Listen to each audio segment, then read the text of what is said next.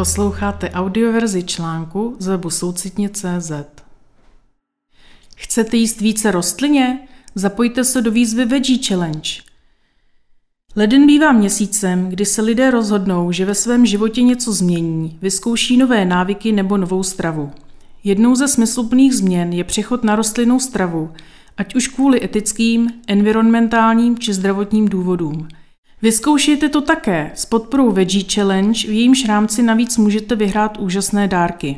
Veggie Challenge je 30-denní výzva pro všechny, kdo chtějí prožít svůj měsíc rostliněji. Při registraci si každý zvolí vlastní obtížnost. 30 dní na veganství, 30 dní vegetariánství nebo 30 dní méně masa.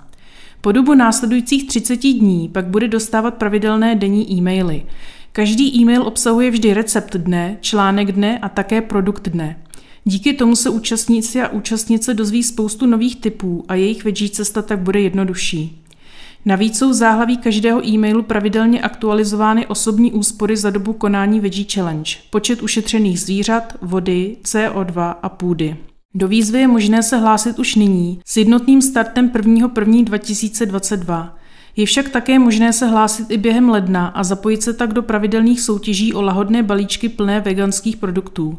Pokud se tedy někdo přihlásí třeba 15.1., skončí s výzvou až v polovině února.